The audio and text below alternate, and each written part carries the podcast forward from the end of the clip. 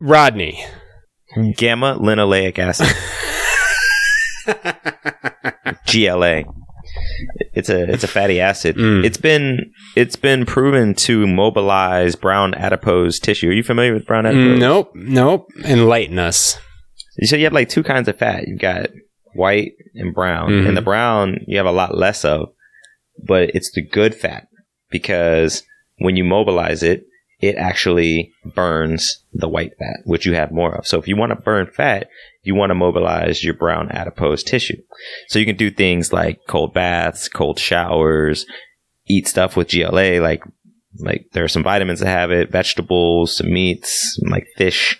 Um, yeah, Yeah. brown adipose. Fun fun activated. fact about fat is um, it's an incredible it's an incredible fuel for your brain and brain development. What? Yeah. So um, there there's a lot of science out there that says you know don't It's actually super true. you definitely need um, fat to to Get your fats, but good fats. Good fats, totally. Quality. Yeah. Don't get your omega don't eat- threes, get your sixes, get your sevens. don't eat a your bunch of cake and think you're you're you're helping brain activity. It's just a, a piece of it- advice for the day. Well, that's more sugar than fat. True, but still, there's a lot of butter. I mean, I'm sure. Uh, yeah, cake. I'm sure they put butter. A lot of and it. That's just. Yeah. Then we're getting into the whole dairy Yeah, conversation. and now let- are you just causing inflammation on top of oversugaring? So you got insulin spiking. you've got inflammation. I mean, what are you doing to your body? So You know GLA. GLA is what this one's all about. Gambling a Lake. Have it. I'm gonna write a song about it. Welcome back to More in Common, where we believe that we have more in common and that we're actually all nurtured by the same things and that we're all dependent upon each other. And thanks for joining our podcast, um, where we look to provide a comfortable and safe space to have open, honest, and insightful conversations that, that we think matter. Um, we have created a map to help you talk to anyone about anything at almost any time. And the goal of this map is to provide you with the tools you need to improve your conversation skills so you may become a catalyst for connection and, you know, be a conversation leader, which we believe we need more of. Indeed, I think we do. So I want to urge everybody to get out to our website, moreincommonpod.com. That's a place where you'll find all things more in common from our, our, our podcast episodes, our blogs when we decide to do that, our contact info, merchandise, everything.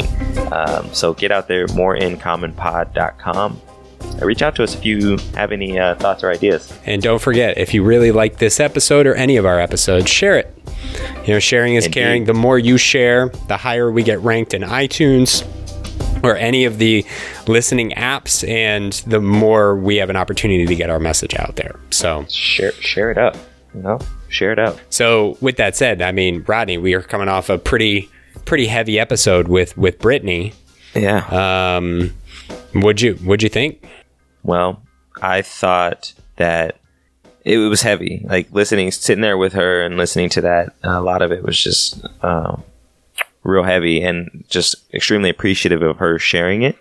And I think that uh, it, kind of peeling back the layer of under starting to understand mental stuff, mental illness, mental health, mental wellness, and hearing her talk about how processing her father's death was very different for her than it was for her mother or her brother.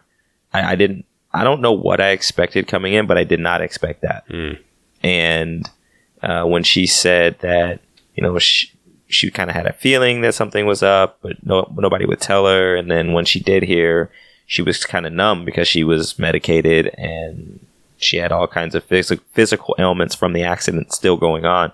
So she had to get through all of those before she could actually start to process and grieve her father. And and her process looked very different than her her family's, and and theirs individually looked different. But it's kind of just for me helping me realize is yet another really really powerful example for me of how different we all handle things uh, for various reasons. But yeah, Yeah. that's a big thing for me. What about you? Um, the power of our capabilities.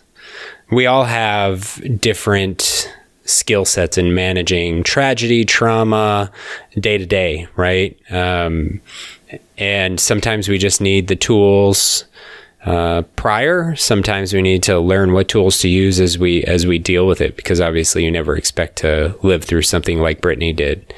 but she really demonstrates to me the the capabilities that we have to wake up and do what we need to do to to make it to tomorrow and and enjoy today. And she certainly has gone through a lot to get to where she is, and I just I I admire her perseverance. And I'd also have to say you know the the power of fitness and what fitness actually is and how it is to your point different for everybody um, mm-hmm. the way we process and its impact i use it for vanity and you know, physical health but you know it's you know, to her point, like, would you say you also use it for mental health? I mean, especially like with the burpee challenge we did late last year. I, I, think I'm starting to acknowledge and feel that more now uh, than maybe I have in the past. But absolutely, and everybody does it for for different reasons. When you walk into a gym, and I think it's just such a a critical thing that she talks about is figuring out what your reason is and just living by it, regardless of who has the best six packs. So I thought it was just a great episode. And if you haven't heard it and this is your first, I definitely recommend going back and listening. So, how about, but, you know, with that said about Brittany, wh- who do we have today? Today we have Kim Annenberg Cavallo, and she's the founder and CEO of a cool company called Lil Space.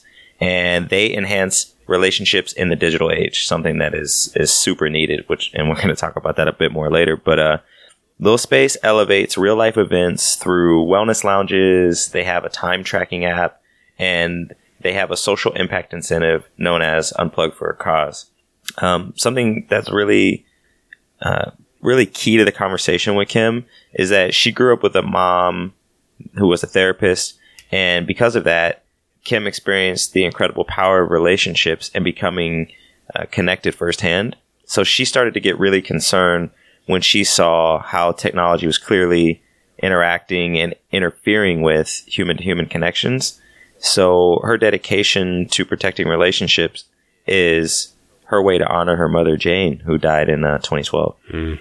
So it's a, I think that's a, what she's doing is very, very needed. Um, it's not an easy journey to get people off their phones. Um, but yeah, what are some of the things we talk about in the episode? Uh, yeah, we, I mean, we talk about her relationship with technology that ultimately led her to creating Lil Space. Um, we talk, uh, we do have a, a, decent amount about her mom and how her, you know, growing up with a mom who was a therapist, how that helped her navigate relationships, Being psychoanalyzed yeah, daily, and, and you know, the uh, engaging in conversation. We talk about the next gen of Little Lil Space and yeah, there it is, and the addiction to devices and the design of devices devices to get you addicted. So um, we we we talk about a lot of things, and it's a great conversation. And one other thing that we definitely have to add to this episode is a new challenge for the next month. Um, yep. You know, on March first, there is a it is the National Day of Unplugging. You want to talk about this a little bit, Rodney? Yeah, National Day of Unplugging. So, kind of their thing is that we increasingly miss out on the important moments in our lives as we pass the hours with our noses buried buried in our devices. And so the the first is an, is an opportunity to take a pledge and get off your devices for a day. And we're using that as an opportunity to partner with Lil Space and Text Less, Live More um, you want to talk about what we're doing with that? Keith? Yeah. So Text Less Live More is an organization that aligns very much to the National Day of Unplugging um, the mission that Rodney just mentioned, where they they're a nonprofit that is really out to promote um, engaging with the world around you. And it was all started because of uh, a young woman who was killed by a driver who was texting and driving, and you know she lived for life, and they want to promote and help others do the same to enhance and, and, you know make sure her legacy lives on. And so we've partnered with Lil Space for one of their unplug for a cause campaigns. So for every minute that you unplug, More in Common will donate a dollar up to $500 over the course of the month. So, you know, we absolutely challenge you on National Day of Unplugging, unplug for 24 hours from your phone. Obviously, you may, you know, keep it by your side for any emergency phone calls, but um, also, you know, eh, take the opportunity to unplug for a cause with Lil Space, download the app and, and raise some money for Text Less Live More. And with all of that, enjoy the show. You know, I'm not afraid of disagreement because it just means I'm learning something new about you uh, that can let us go deeper. You know, some people see disagreement as a roadblock, and then it's like, okay, now I, I know I can throw this person out now. I don't need to spend any more time getting to know them. Don't take it personal. I mean, that, when I started doing that, my whole life changed literally because for you know not only in my marriage and anything it was like you know if somebody you know I, I and i wasn't somebody who walked around taking everything personally um, but i definitely always thought somehow it had to do you know with me and you know they were doing it to me or and, and it's it's almost never about you Yeah. Welcome back or welcome to More in Common. If this is your first time, today we are with Kim Cavallo. Um, Kim, how are you today? i'm good how are you Good. Doing very well. Thanks. Good, Thanks for joining us. Yeah. thank you thanks for having me Oh, absolutely. We're excited to have you. Um, off the off the top, I'm, I'm curious. You know, you've developed this app called Little Space. Um, what what inspired you? What is it about your um, the, the impact of technology on our humanity that led you to create Little Space?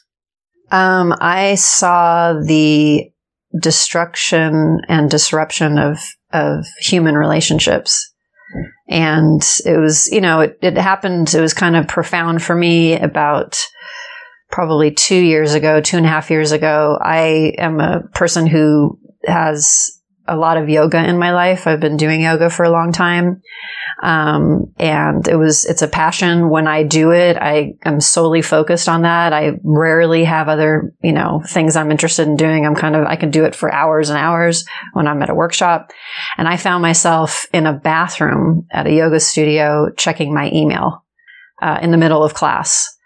And I thought, wow, I'm really must be uh, either disconnected to myself or something is really powerful about, you know, the ability to be able to take this uh, technology with me. And I think, you know, what's been shown is that uh, a lot of this, these issues that we've been having with technology have spiked since 2012 when, you know, more and more people, I think the statistics, 50% uh, of people had mobile devices. Um, and so when you can take it with you, it follows you everywhere. Um, and so for me, the inspiration was really about just the relationship to myself that was being disrupted and then looking around me and noticing my relationship with others and others' relationships uh, with each other. Uh, it was really, really concerning to me. And I mean, it's mostly, I grew up in a house with my mother. Uh, my mom was a therapist. Um, she died in 2012, but she was just one of those people that was, um, you know, just very into talking, um, connecting, relating. I mean, when she died, nothing was left unsaid. Nothing, you know, we had, we had hashed and rehashed so many, um, relational issues in our family and extended family for decades. And it just was always so important to me to have relationships. And I started just noticing that people preferred, I mean, even in my own, you know, family, it's like, you know, kids face down into their phones, husband checking text, wife checking email or doing banking, or it's, you know, there's so many things we could do on our phone and it's, and it's magical. I, I love technology. I love my phone. Um, I just wanted to find a way to help myself get a little, get a little space. That moment when you're at a restaurant and you look to the table next to you and everybody's down on their phones. It's like, oh, that looks like a great dinner Yeah. they're having. Yeah. Yeah. I mean, and I then just, you realize that you- you're doing it too. Yeah. Yeah. I mean, that's the thing. You're doing it too. That's, you know, people now, when I started this whole thing and this journey, a lot of people would say, how do I get my, ki-" you know, I'm so glad you're doing this, Kim, because how do I get my kid not to be using their phone so much? And they're standing there holding their phone, Mm. like in their hand. And they may not be looking at it, but you're holding it in your hand, like, like it's, you know, teaching yeah, you by know, example. yeah, exactly. You so Exactly. you you you said your mom was a therapist. yes. What kind? what kind of therapist? And then what was that like growing up with a therapist? You said nothing was left unsaid. That sounds it sounds like you're saying it's a good thing. Yes, it Yeah. was. It was. It was an awesome thing. As a teenager, though, a young teenager, it was a little um, walking into the house and uh, you know having your mom just kind of like follow you in, and and she she used to joke around that she would knock on my door and I would open it up a crack and like just look at her with one eye because I knew as soon as she walked in the room it was going to all be peeled back and uncovered, and my whole day would be analyzed. Oh, really? Yeah, so um, So it's did- interesting. Did, I you feel like so you felt like you were on the couch, like uh, all the time. My actually, my older son, uh, he's now 22, but when he was five years old, she, he called her Mama Jane, um, and so he would say, she would say something, and it always sounded like something a therapist would say, and he would he put his fingers up to his ears like a telephone, and he said, "Mama, does it look like I called a therapist?" He was five years old. And it was like, oh gosh, I wish I would have said that all those years ago. So, I mean, that was the only negative, but I mean, she was such a warm, loving person that it never came off as being in, well, I'm not going to use that it wasn't intrusive. It was intrusive, but that it, she was coming from curiosity. I mean, I guess that's coming back to the idea of curiosity that definitely she really wanted to know because she wanted to know me inside and she wanted me to have the gift of knowing myself inside that was something that she was always really into. So yeah, it was a gift. She was a marriage and family counselor. Um, she practiced mostly cognitive behavioral therapy and she worked in a, a group that she was the one that they would send court ordered, um, domestic violence cases to. oh, yeah. Yeah. So she, and, and, you know, after she died, my dad said on her work phone at, at home, she got tons of like, where are you? Like she, you know, and then when people obviously found out she died, it was very devastating. So I'm really, you know, happy to know what an impact she had. She had such an impact on me and how she had an impact on so many other people. Wow. What'd your dad do? Um, my dad uh, is in his family business, and he owned uh, owns one gas station. The business owned a lot of gas stations, but he uh, Yeah, he said runs and operates uh, a gas station over in um, Westwood. Oh, not far from here. No, not far from here at all. That was what he kind of grew. He was actually he's a PhD in electrical engineering, so he worked at JPL. Um, you know, until I think until he was in his 30s, and then he went into the family business. Where did you grow up? I grew up in Los Angeles, and I'm actually the third generation born in Los Angeles. My grandfather, my dad's dad, uh, who was who was the one that started that uh, gas station business. Um, he Mart, his name is Marty, and he uh, is no longer living. Obviously, I think he'd be 107 by now. Um, but he was raised in Boyle Heights on a chicken farm, and which is really cool. Um, and then my dad was also born in LA and he grew up in kind of West, Westwood area. Um, got his PhD at UCLA. And that's where my mom and dad met when they were 19 Hmm. or 18. We get a we we know often L.A. as a more of a melting pot city. Born there, what was that like? Um, well, it was, it's great. I mean, it's a, it's a great feeling to see, you know, the city change and expand. Um, I grew up in the San Fernando Valley. Um, I literally was in the valley when that whole Valley Girl thing was, was a big thing. Yeah. And, uh, you know, probably spoke that way and, and had friends who spoke that way. Um, and so it was, it was great. I mean, I, I love, I love Los Angeles. I love um, the idea that I can go hiking, go to the beach. Um, of course, I love the weather. So, so your mom, I think one of the interesting things is obviously in that situation being psychoanalyzed all the time. But do you think through that ability, that that attempt to connect with her daughter in a different way, that's how you learn to connect with people? Absolutely. Yeah. And my sister, who's three and a half years younger than I am, and then my mom's sister, um, it's it's just how we talk. And and the the only negative I would say as, you know, outside of my family is that I don't do small talk very well. Um, Neither do I. Yeah. So I think that's why you, the three of us have had so many great conversations and we've just met. But, um, but on the flip side, some people don't like that. So, so there's an awkwardness sometimes when I go to a party and, you know, I'm starting to talk to people about, you know, their childhood or you know things that are really deep and all of a sudden yeah they're like uh, i need to go get a, a, a napkin excuse me and then i never Kardashians last night. Like, Exactly. Have you talked to that lady over there? Yeah. What is she doing?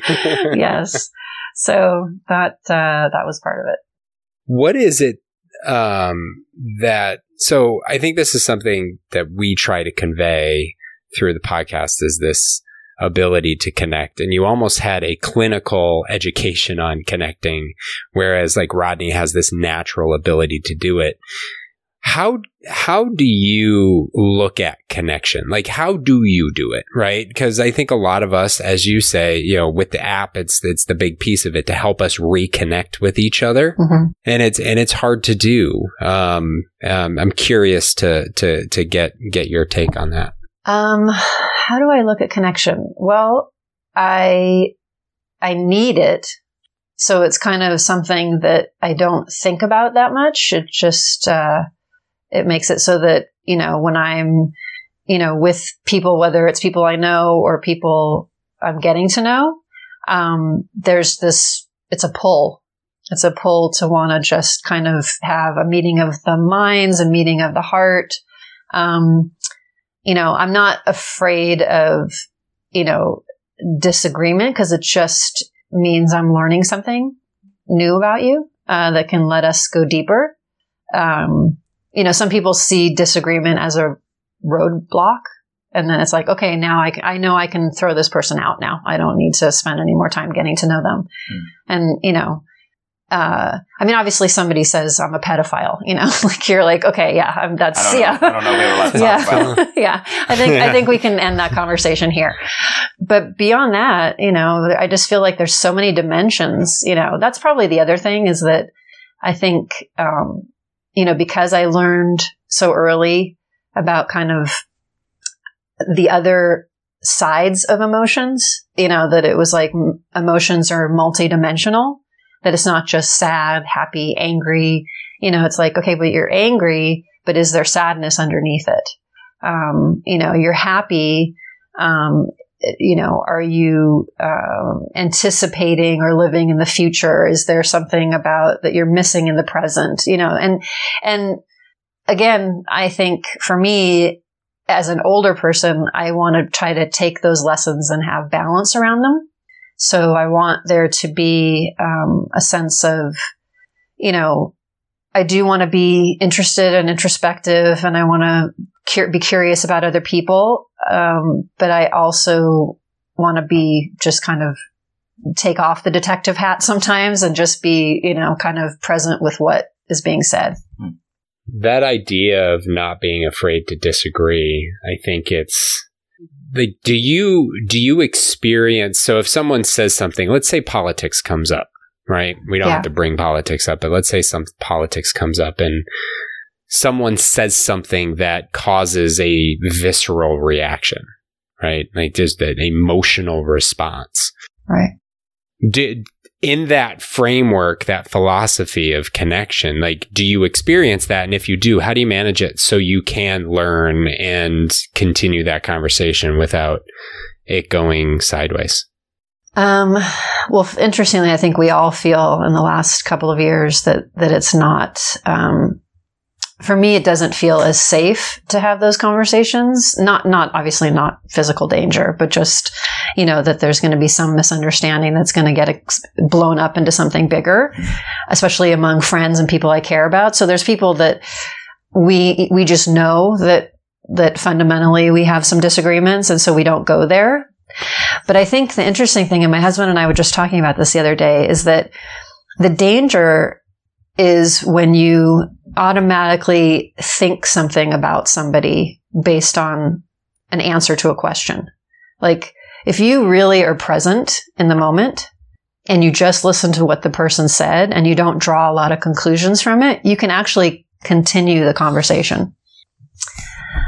But I think if you start thinking like, well, um, he just said something like that. So he must be a misogynist and he must not appreciate women. And he, you know, there's like this whole line of thought I can go down that makes me feel isolated and disconnected from the person.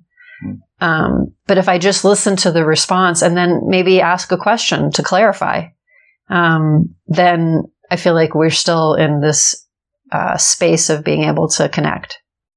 It's uh, something that we talk about in the framework of having conversations. This idea that if you tag your emotional preconceptions or your cognitive preconceptions to the other person based on one piece of information, mm-hmm. and then you generalize them to this thought of who they may be or who they, you know, who you think they are, um, then you, you, you completely shut out the ability to go tell me more about that. Um, we have this great story of a friend who, in the presence of a black friend of his, called a white guy on a porch a porch monkey. And not knowing the impact of that sentiment, his friend could have easily said, Oh, this guy's a racist. I don't like him. I'm never going to see him again. But he said afterwards, he's like, wait, do, do you know what that actually means? Oh, and they ah, had a conversation so about it, right? They had a conversation about it. They still remain friends. And, you know, and he goes on more educated and informed that, wait a second, I shouldn't be saying that anymore, right? Yeah. I mean, that, I mean, how else do we learn? I mean, that, that, that is such a beautiful story because now, like, something changed. Yeah. Otherwise, there would have been no change. Yeah. So you you mentioned a couple times being being present, mm-hmm. especially around that answer right there about hearing that one answer to a question or one statement or whatnot, and then jumping off to conclusions. Like how do you how do you stay present and and continue on, especially if somebody says something that's bombastic or you disagree with or is off color. Like how you have any thoughts on that? Um, yeah, I mean, I think the staying present part is something that takes practice and it's not just in one aspect of my life. It's, it's in, in a lot of aspects. I wear this little, um, string and it's just, it came with this little note attached to it that said, this is a, just a reminder to be present. Huh. Um, and it, actually it wasn't even a, it didn't say be present. It said, you know, use this as a reminder for something. So I chose the the thought of being present. Oh. So when I see it, I, I, think of that all the time, and it's and it's a challenge because I I definitely have many uh, for many years been the kind of person that was always planning for the future or reflecting and analyzing the past. And um, you know, in the past three or four years, I've done a lot of kind of just spiritual work and things uh, that have helped me reveal that like really all we have is this moment. So if I'm starting to get a little anxious or riled up about something, even in a conversation, you know, it's just kind of this idea of, you know, take a breath. Um, I'm sitting in this chair.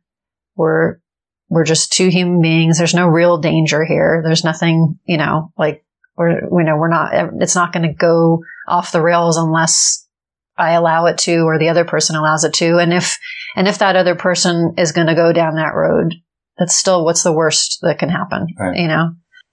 So it's, it's about just kind of, uh, I think slowing down is, is so key too. Cause sometimes we get, you know, our emotions also being in touch with your physical responses to things. You know, is my heart racing? Do I have a pit in my stomach? Is my throat clenched? Um, sometimes I would used to notice, like, I would look down and I had nail marks in my hands because I would just be like, be yeah, I'd be clenching my, my fist for something, not, not in a conversation with something, but just in life, you know, all of a sudden I'd be like, oh, wow. You know, it's almost like that body scan, um, work, uh, work, that people do. Mm-hmm. Um, I don't do that in, in practice, but just that idea. Actually, interesting. Have you ever done stand up paddling? Yeah. So I love it and fun. it's so fun. And um, sometimes, uh, you know, I'll go with other people who've never gone before, and I'll just be like, "Let's just do a body scan real quick." And and you tend to find that your toes are totally clenched, and you're like, you know, because you're trying to balance, yeah. and and so when you do that, all of a sudden it's like, oh, and then all of a sudden like. It's I've had it so much easier. It's so much easier. And like, I've had this almost like you know, experience where it's like, oh my gosh, the trees are so green and the, you know, cause you're in this really precarious place on a stand up paddle on this beautiful, you know, water. Um, and only 10 seconds before, I didn't notice any of it because my body was so clenched. So I think getting in touch with kind of your physical state is important. Mm. Um, but I think it's, it's almost like preventative, you know, practicing doing that on a regular basis to get in touch with yourself, whether it's through meditation or whatever kind of, you know, exercise you do, getting familiar with your physical body, I think can help you, um, you know, ward off kind of explosions in conversations because you're in touch with it. You know, it's like, oh, wait a minute, uh, my throat's gripping here. I'm going to take a breath because I'm going to unleash on this person and I don't want to do that. Unleash the kraken. I, yeah. I, I actually had a conversation at work like that just yesterday where my entire physiological experience would not calm down. So I actually just put myself on mute, told my coworker to handle the rest of the conversation because I couldn't deal with it. Wow. When you message, when I heard about, when you messaged me about that, all I heard was, I'm having a moment, Lily. I'm having a moment. oh my gosh. But how great that you can do that, right? Because a lot of people Yeah. just, they, you know, they're like, oh, there's. Well, I think at work, so I've talked about, we, I think if, we might have mentioned this. I've talked about this with my wife. I'm like, it is very frustrating to me that I can be nicer to people at work, Yes. especially when they're annoying the shit out of me than I can with my own family or with my wife. And it's like, but the stakes are very clear. Like, if I lose this job, then I lose this paycheck and this and that and the other. And then with the relationships, it's like, eh, well, like, we'll have The a bad stakes aren't high conversation. until they're high. Yeah, exactly. Right. Well, because you feel this sense of like, we're in this, so I'm not going to lose this person. Right. You know, but um, one of the things I started doing is picturing it's for my husband because we're, you know, like that's the most intense relationship. Obviously, you're trying to live with this person and be a life partner. Um, uh, I picture this. I don't even, I don't think I've ever told him this. I picture him as a baby. And it's like, because if you think of somebody as a little baby or, a, you know, like a toddler and not, and I'm not doing it in a, like a patronizing or condescending. It's just, um, literally like, oh, this is like this beautiful human being, you know? Um, I've also done the practice, um, of walking around looking at people that I don't know and remembering, or for me, because I think this, this is my personal belief that they are a reflection of God. And so it's like looking at people and looking at their face and just being like, that's, that's not actually a separate human being. That's just a reflection of God. And it's actually, when you do it, it's a kind of a weird exercise. Um, No, I, I, I've done some of that. It is a cool exercise. yeah. The the husband is a husband is a baby thing. So yeah. is there a particular time, like when you're angry or when he's annoying you, or all the time, or how do you apply that? Because it sounds interesting. Uh, when he's, it. when he's annoying me. Um, Hmm. and, and, uh, and that's where the curiosity stuff. So, uh, you know, I'll give you an example. It's, and I'm not, I'm not great at this. We, you know, this is the one place where I let all the bad stuff out, unfortunately. But, but I think it's just because you're with somebody all the time, you know. Sure. Sure, it takes it takes a lot of practice. Yeah. Yes, but um, he he plays this brain game on his phone, and he's not a gamer and you know or anything, but he really loves it, and he does it constantly. And it's this, you know, he literally has got the, his hand holding his phone in his face with his finger like this, and it's and and and if I don't mention something to him, he would do it in a conversation, like literally we're talking, and he'd be going like that. Um, and so I get, you know, I get insulted, I get frustrated. Um, and so I ended up the, like probably a couple weeks ago when it was really bad, I ended up just imagining, you know, that he was a person that was, you know, a, a young, like a younger version of himself. And he was playing, you know, he was literally playing and he was, you know, and then I, and then it brought me into this place of kind of like curiosity. Like, I wonder what's stressing him out so much that he needs to do this. And it brought me to a place of compassion for him Hmm. versus annoyance. Um, and just this idea of like, you know, if somebody, if he's, you know, really frustrated and we're, we're getting mad at each other and it's like being able to look at him and just be like, you know, he's this sweet boy. You know, he's not, and I, and I adore him and love him so much. And I want to be, um, helpful. And, you know, Rodney, you just said that about like, why am I nicer to people at work? Mhm. And I, I, that used to bother me so much that I would be, you know, so sweet. I was always known, oh, Kim's so sweet and she's so nice. And, you know, and then I'd come home and, and this was years ago, but I would unleash on him, you know, and it was like, what the heck is that?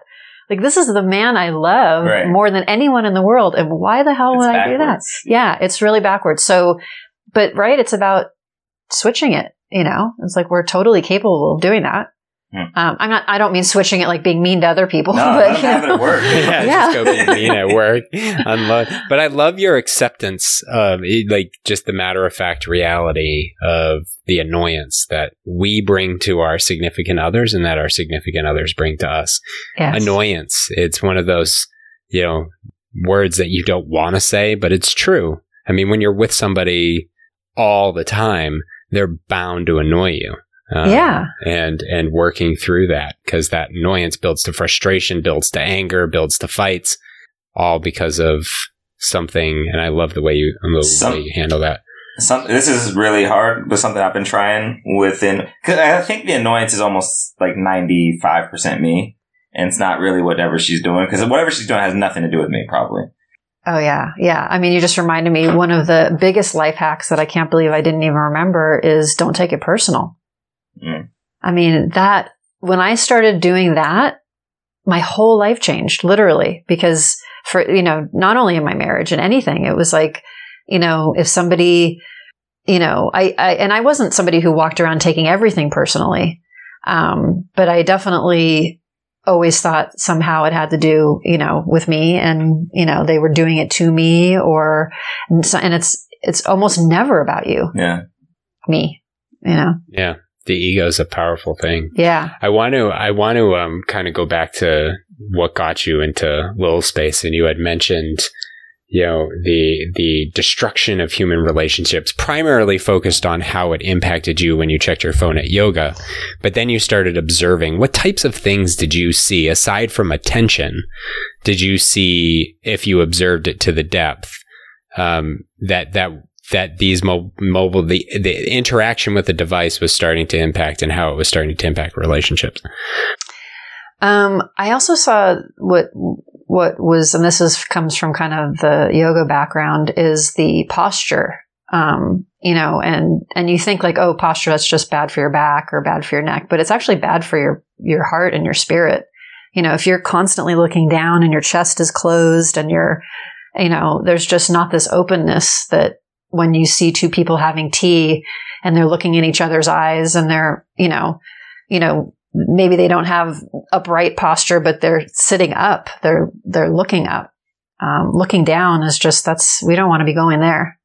Um, so that was No, something. big. Yeah, yeah, Um, I I don't really. I the only yoga I'll do now is yin, like really long, long poses for opening up stuff. I have super tight hips, and I had an instructor tell me once that uh, and tight hips are typically a, t- uh, a indication of holding on to something in the past. And like so, you but you can almost see people's postures. It's like they they got something else going on. Like yes, and it's all interconnected, mind, body, spirit. It's it, you can't pull them apart. So there's definitely oh yeah. Well, I mean, yoga means union. I mean, that's the word. So it's body, mind, spirit. You know, all coming together. And and uh, one of my te- my teachers um, does this great kind of. He's he's hysterically funny, and he does this great kind of what happens as your body ages.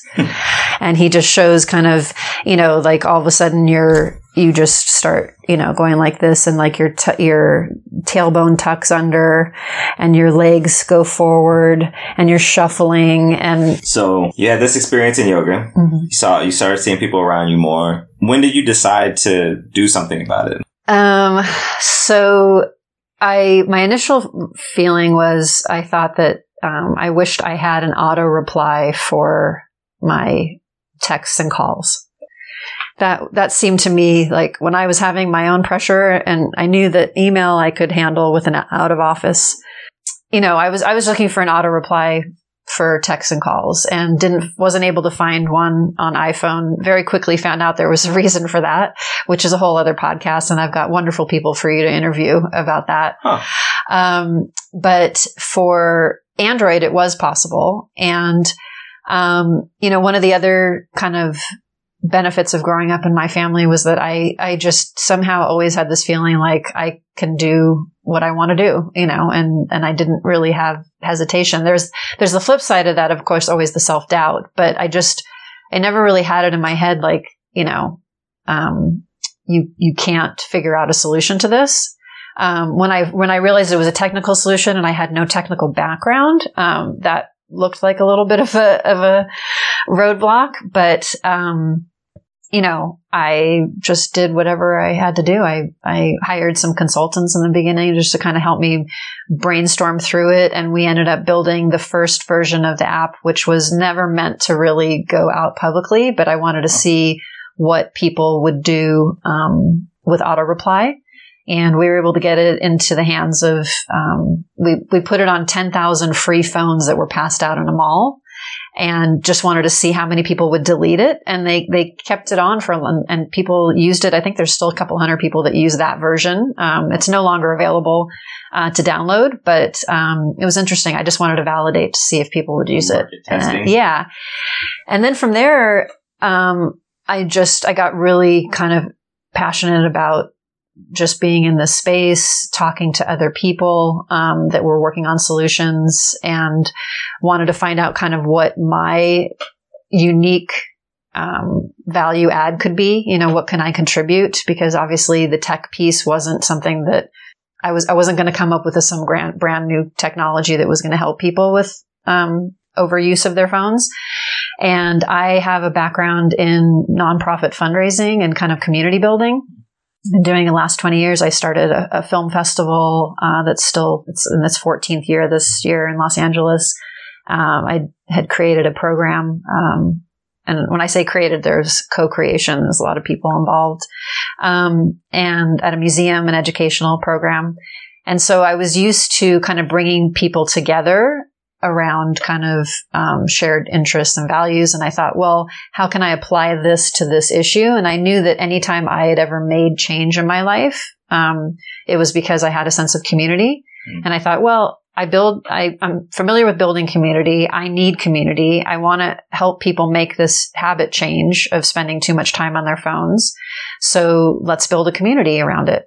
Um, and so then we, I found a a tech team and then went to go build the second version, which again is not the full blown version, but another way to kind of test what I was thinking about, which was building a community around taking breaks from your phone. Um, and in January of this year, we launched this version of Lil Space, which is available for iPhone and Android. And essentially what it is, is you can track your time. It's an intention tool which is simply just like your meditation timer that you would have in, in an app, you know, that lets you set the intention to kind of make time for something that you want to focus on. Um, and we, the way the app works right now is you have an opportunity to kind of un, unplug and set your timer in a group, in a virtual group. So, and we do what's called unplugging for a cause. So we allow people to kind of, you know, start their timer and track time for uh, raising money for a cause. Right now, a Little That's Space. How we found out about you. That's right. That's right. Because of um, Elevation Brittany. Society. Yeah. yeah. Um, so we donate a dollar for every hour um, that people are unplugged. We're in the second wave of development. I'm really excited about kind of finding new ways to encourage connection through the app, which I know seems counterintuitive, but um, I was going to ask if you had any struggles with making an app to get people to use their phone less. Yes, yeah. Well, I, I really liken it to the kind of the meditation apps because oh, you know yeah. when when you you know, you know, you want to sit down and, and meditate and it's, it's a tool that helps you set that intention and, and create that time and space for it. And we've become so accustomed to just holding our phones all day long and letting it interrupt us whenever it wants. Um, you know, this is kind of a way of saying, no, you know what? I'm going to set this timer and this time, this 20 minutes or this hour is going to be without you phone. You can't follow me. Is um, there a, um, so the donation piece. Mm-hmm. Uh, this is so if I spend an hour, and one of the things you know, we'll we'll just just emphasizes that Elevation Society is a part of this for anybody listening who downloads the app. and you you run some time and connect with Elevation Society, you can help contribute to their cause. Um, so for every hour I spend, Lil Space donates a dollar to to the cause. Yes, that's Yeah? the way it's set Yeah, up right fine. now. Um, How do you structure it so I don't just let my phone run with it? Um, well, right now with the technology is limited, so you Okay. definitely could do that. Um, our, our next version has, uh, we've come up with a lot of different ways. And actually I would love once it's ready to, when I we start to, yeah, I, I feel like there there has been a time where I was like walking the dogs. I was like, "Ooh, walking the dogs! I want to get a T-shirt for my dogs." right. And then I forgot to turn it off, and I went back to it. But it it did cut off at a point, like, yeah. So it didn't let me go oh, forever. okay. Yeah, it Gotcha. doesn't it doesn't run forever, but but it's not a very sophisticated app at this point. Like I said, we Sure. we kind of built it just to see, you know, if we would get response. The really cool part is that when we launched, and this was just kind of not necessarily being that experienced in in the app world, um, you know, we got some press around it, and then got a lot of people to use it, uh, which was exciting. Um. So it validated that there was interest there, but we didn't have a ton of partnerships or causes or things on it at the time. So we're like, oh, wait, you know, this So would have been ready better. for the. Exactly. We would have been better to wait for the for the press, you know, but you can't really control that stuff. Um, And for the Yeah. and for the audience, what is so? How does it help you unplug? So if I turn, I, I've got the app running, fifteen minutes, twenty minutes. Is it? Am I getting text messages? Am I getting notifications? Am I getting whatever? Like, how is it shutting me off for that period of time? yeah, it is not a blocking app. Um, Okay. and it just like a meditation timer it's just your way of setting time i think there's um pomodoro you know technique there's all you know there's that's like yeah Pomodoro. yeah i mean there's just there's there's some um science behind the idea of kind of setting Is it? a Is it? Um. There's a technique. It's like signaling, or it's like when you trigger, like triggers, like having a trigger for yourself. Like, Right. oh, when I wake up, when my feet touch the ground, I put on my gym shorts and go right work out. Like, yeah It's kind of like I set this. I set this app. I hit start. The the idea is to raise conscious awareness of your time, and by turning this app on, you're committing to yourself. I am not going to spend time on my phone for the next hour. I'm going to spend it committed to this phone. right right And then Anytime. time yourself. How long can you go? yeah yeah and i think Yeah. the, the the value that we add is the sense of community you yeah. know because when you're when you have the timer on um, you can see how many others are unplugged at the same time yeah. so that Yeah. shows you that you're not alone um, the idea that you can collectively raise money for a cause by pooling your time i mean that's that's a feeling that we wanted to impart on people so it was a very conscious decision not to go down the the tech route which was and there's plenty of wonderful apps out there Hmm. I mean, there's uh, Freedom, there's Flipd, uh, there's another one that's called Space, actually. Um, Thrive. uh, Yeah, yeah, Thrive Arianna, Global. Yeah, she. That, there's that one for Samsung. So there's definitely apps out there that do a good job if you want that, um, you know, level of care. you know, um, if that's what you need or want. Um, Uh-huh. For me, I know that change comes from the inside. For me, Uh-huh. um, I feel the most inspired when I see others around me doing it at the same time. I get a little paranoid when I see my phone is now has some kind of other third party, Yeah. you know, uh, controlling it. Um, although those apps are really well made and they they do a really really good job. Um, and people love them. Obviously, they have you know millions of downloads, and so they're successful.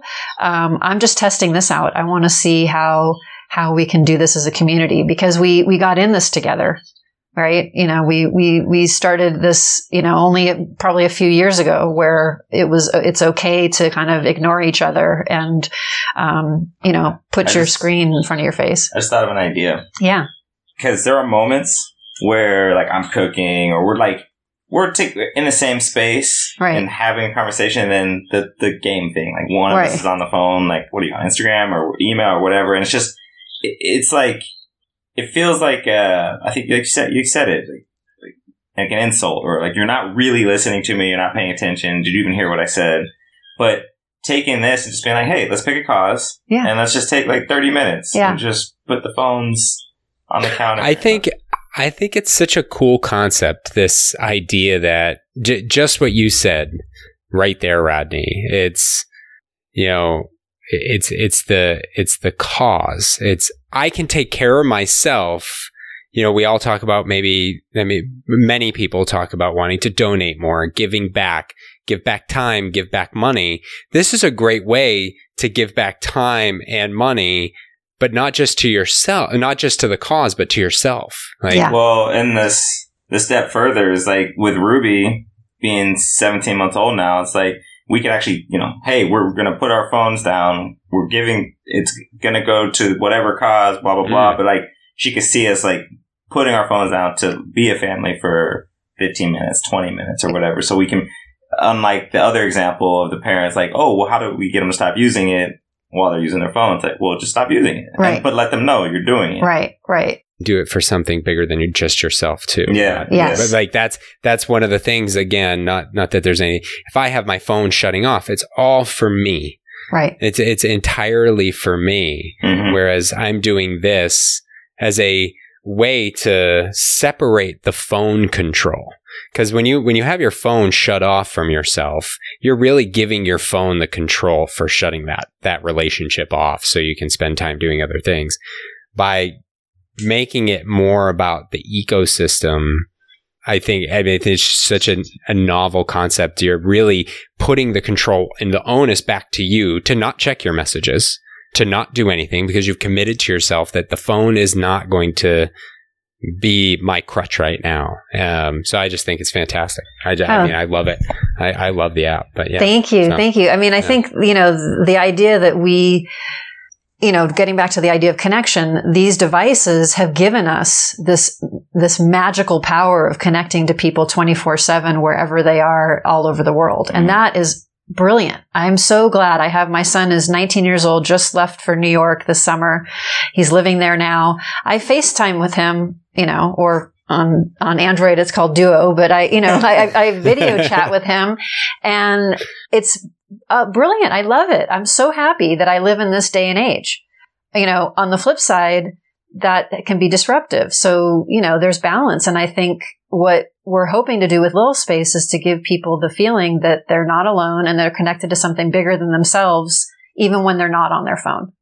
Um, and, and then, and the other thing that I feel like a big message for me was this idea of like little breaks.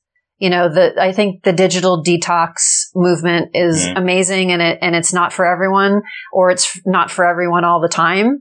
And in the meantime, you know, can we give ourselves, you know, throughout the day, these little, um, you know, bursts of disconnection from technology so that we can reconnect as humans. Yeah, on a more regular. Because detox, in my opinion, detoxes are good once, twice, whatever period, like a year. However, it's just not. It's not a sustainable thing to starve yourself from whatever. I mean, the reality, uh, like you said, Kim, I mean, th- there's value here, right? I get to, you know, when I travel, I get to FaceTime my daughter and see her every day. I don't have to, you know, she's, she's almost two. She's not talking to me on a handheld with a cord, Yeah, right? There, there, there's the value phone itself of, is not bad. Right. It, like it, enables connection. It enables work to be done. Yeah. And, I, and there's value like if someone needs to reach out to you and it's an emergency we can get in touch with each other without having to leave a voicemail and get home and check it and see what happened 10 hours ago um, but at the same time there's that that that addiction that you just feel it and if you can separate yourself from the addiction and use it for its purposes that whether it's entertainment or or or practicality, at least it, it has that place back with you, and we can talk to each other like this. That's it's a it's a it's a great thing. Now, when did you launch?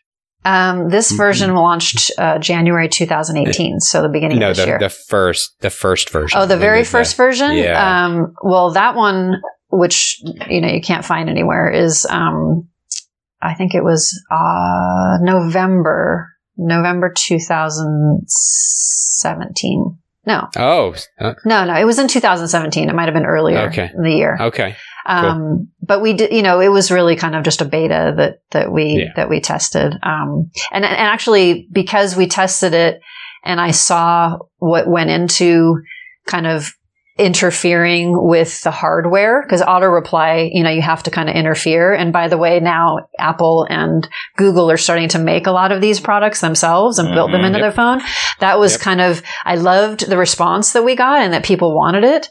But I clearly found after the experience of going through it is like, I don't want to be the one to do that. Mm-hmm. So our, you know, this version has auto reply for Android, but I don't think the next version will have um, auto reply because it's you know I don't want the phone to be uh, I don't want this app to be this necessary. We're we're really excited because the um, the team we, we've put together we're all really in alignment about the simplicity of it, the automation of it. I want I want the timer to to automatically start as you're getting close to home. I mean, there's you know Oh. there's certain things I want there to be a way to set you know the timer for a chunk of time so that you don't have to worry about turning it off.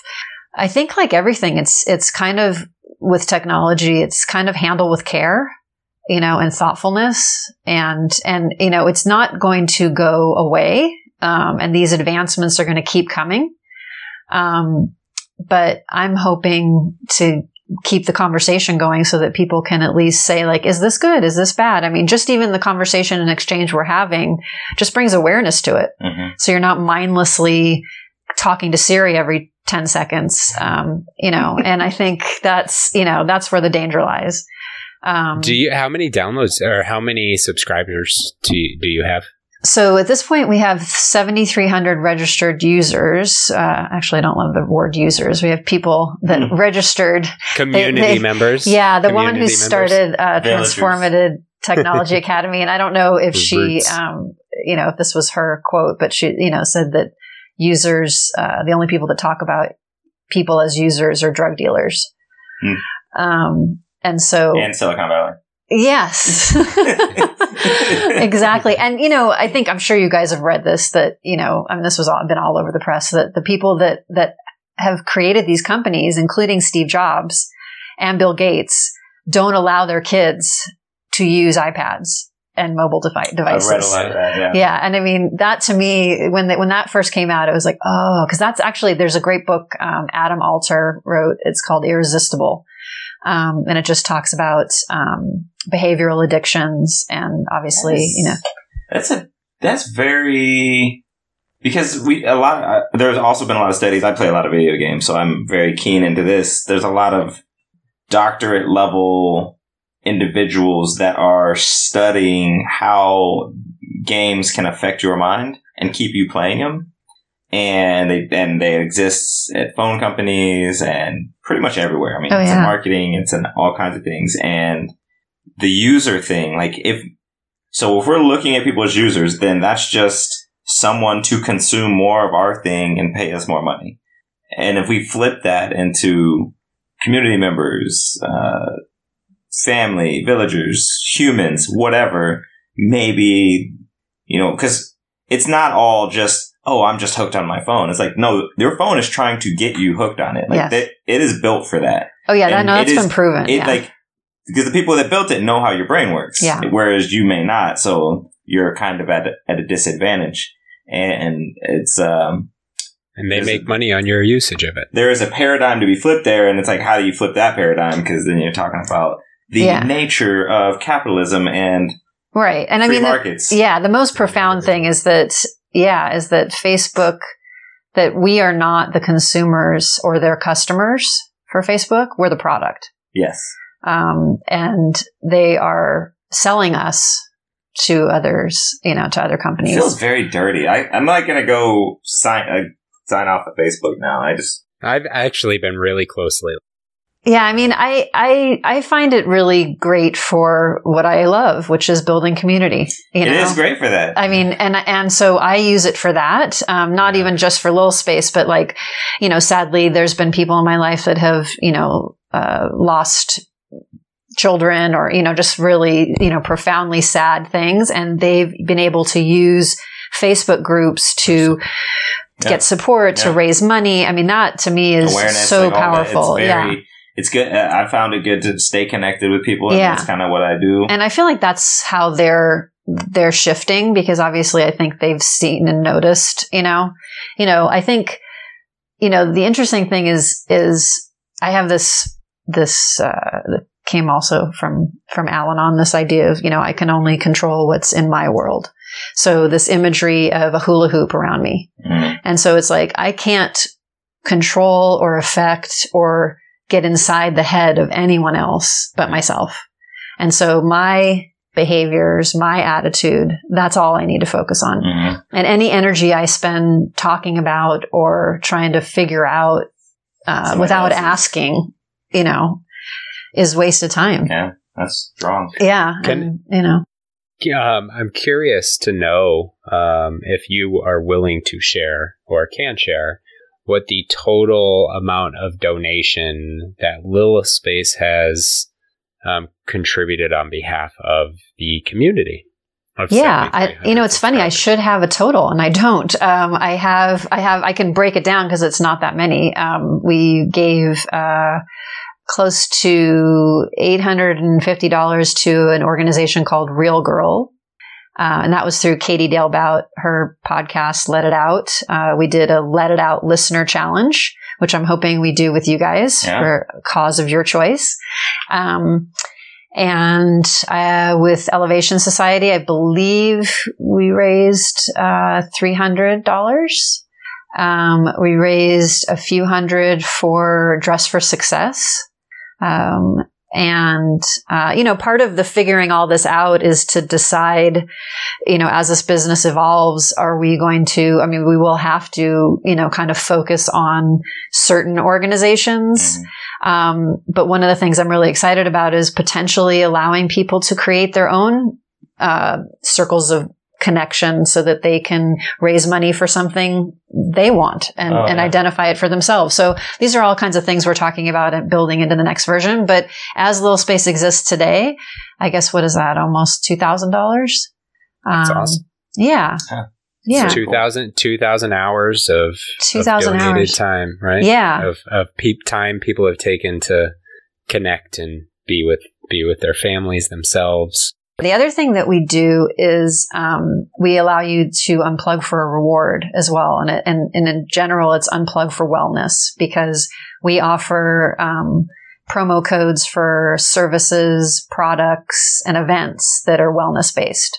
So on World Mental Health Day, we did a partnership with Gravity Blankets. I missed it. I missed it. You missed it. Uh, There may still be a chance, but um, uh, but they um, they basically gave a code for a fifty dollar gift card toward the purchase of one of their blankets, uh, which I personally own and love. But yeah, so that's the other thing is that we want people to have the opportunity to unplug. You know, for their own health and well-being, and um, you know, we we call them challenges. So it's essentially unplugging challenges. And what what motivates you to forget about your phone? Um, unplugging for a cause is some days you feel like you know unplugging for a cause. Other days you might feel like wow i really wanted to go to this you know event that's coming up but the ticket's $200 little space is offering 10% off if i unplug for an hour. Why not um, Are you? This is maybe so. I just started thinking of Fitbit. Yeah. because I I loosely track my steps, but there was a period of time like my when my mom was getting into it. You can do challenges, Yeah. and you can do you can track how they're doing through the week and a group of friends. But then even just my weekly tracker of steps, sleep, and all the other stuff I track, uh, like that would be interesting to have a weekly tracker. Yeah, yeah. Well, we um, have uh, this. The next version that we've been kind of sh- talking about is this idea of kind of having these circles of connection with your family, with coworkers, with you know, um, and that actually exists in other apps today. Yeah. But again, we want to tie it to the um, external motivation of, you know, raising money for causes or, you know, getting wellness rewards for yourself. Um, and, you know, the hope is that you use these external motivations to then start developing the in, intrinsic reward system that allows you to start recognizing, oh, wait a minute, I actually feel better. And that's something else that we, you know, really want to try to figure out. And I haven't quite figured it out yet, but this idea of just kind of giving people the time to pause and reflect throughout this process because it's one thing to like set my timer, turn it off, get my reward, yay, or yay, raise money for a cause. But like, how does it feel different? Um, and without intruding in their lives with technology and texting and emailing and trying to figure out their reflection, it's like how how can we help people reflect? Yeah. So we're still we're still work because I think one of the things I love, I'm so inspired by the wellness, you know, the the you know complete booming of the wellness industry, you know, uh, over the last few years specifically. It's it's really inspiring to me. Uh, the thing I think that is getting tricky is that it's turning so in so much into oh I want to try this and I want to do this and and it's like there's this consumption Mm. rapid pace and what I would love to see is just a little more kind of like did that work you know how did it feel um you know That just a little more pause That sounds I think we've familiar, had that conversation before. Yeah, yeah. Um, it's why I only do one work. I've only I've I've done one workout all year long. It's like It's, What- so what's it's, gonna- it's what'll funny. It's funny you bring that up because Rodney and I have had this direct conversation Yeah. as it relates to, you know, he he he does an amazing job at learning about new things and introducing new things, and I have a really resistant mind to process change or habit change, like. This is what I like to do, and I, I go into it. But I really try to take those learnings from Rodney. But he'll go one week to the next week to the next week to the next week, and over time, it's like, okay, Rodney, I can't keep up with all these things. I can only implement one at a time. So we had this very conversation of, I'd be curious to get what the result was from that versus, oh, it sounds like a cool new thing. Um, it's really cool too to hear because it's the first time I've gotten feedback from you since that conversation that this, you've implemented this workout for a year because you wanted to see how it goes.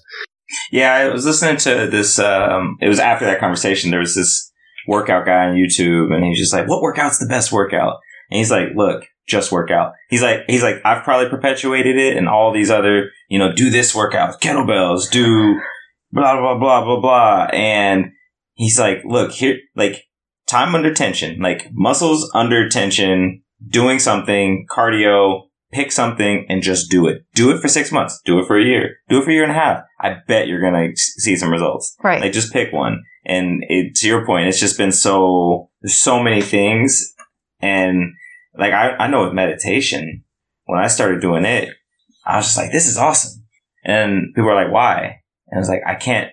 There's some things like talking to myself and figuring out like some challenges or things I didn't like I wanted to change, but I couldn't actually quanti. I can't actually quantify why it's been so great because it's not the same. Like it's a mental thing. I can't really show it to you. right I just feel better. right right I don't. I don't know. Yeah. I mean, I think that's the interesting thing. That's the thing that I feel like I've learned the most out of this process of starting a business and, and delving into the world of technology is this idea of kind of metrics, you know, and that, that, that hmm. data and metrics is such a, ooh, it's such a scary word right now. But for me, all it means is kind of awareness and, and sustaining that awareness through something so that you get to the other side and see if it's different or the same. Mhm.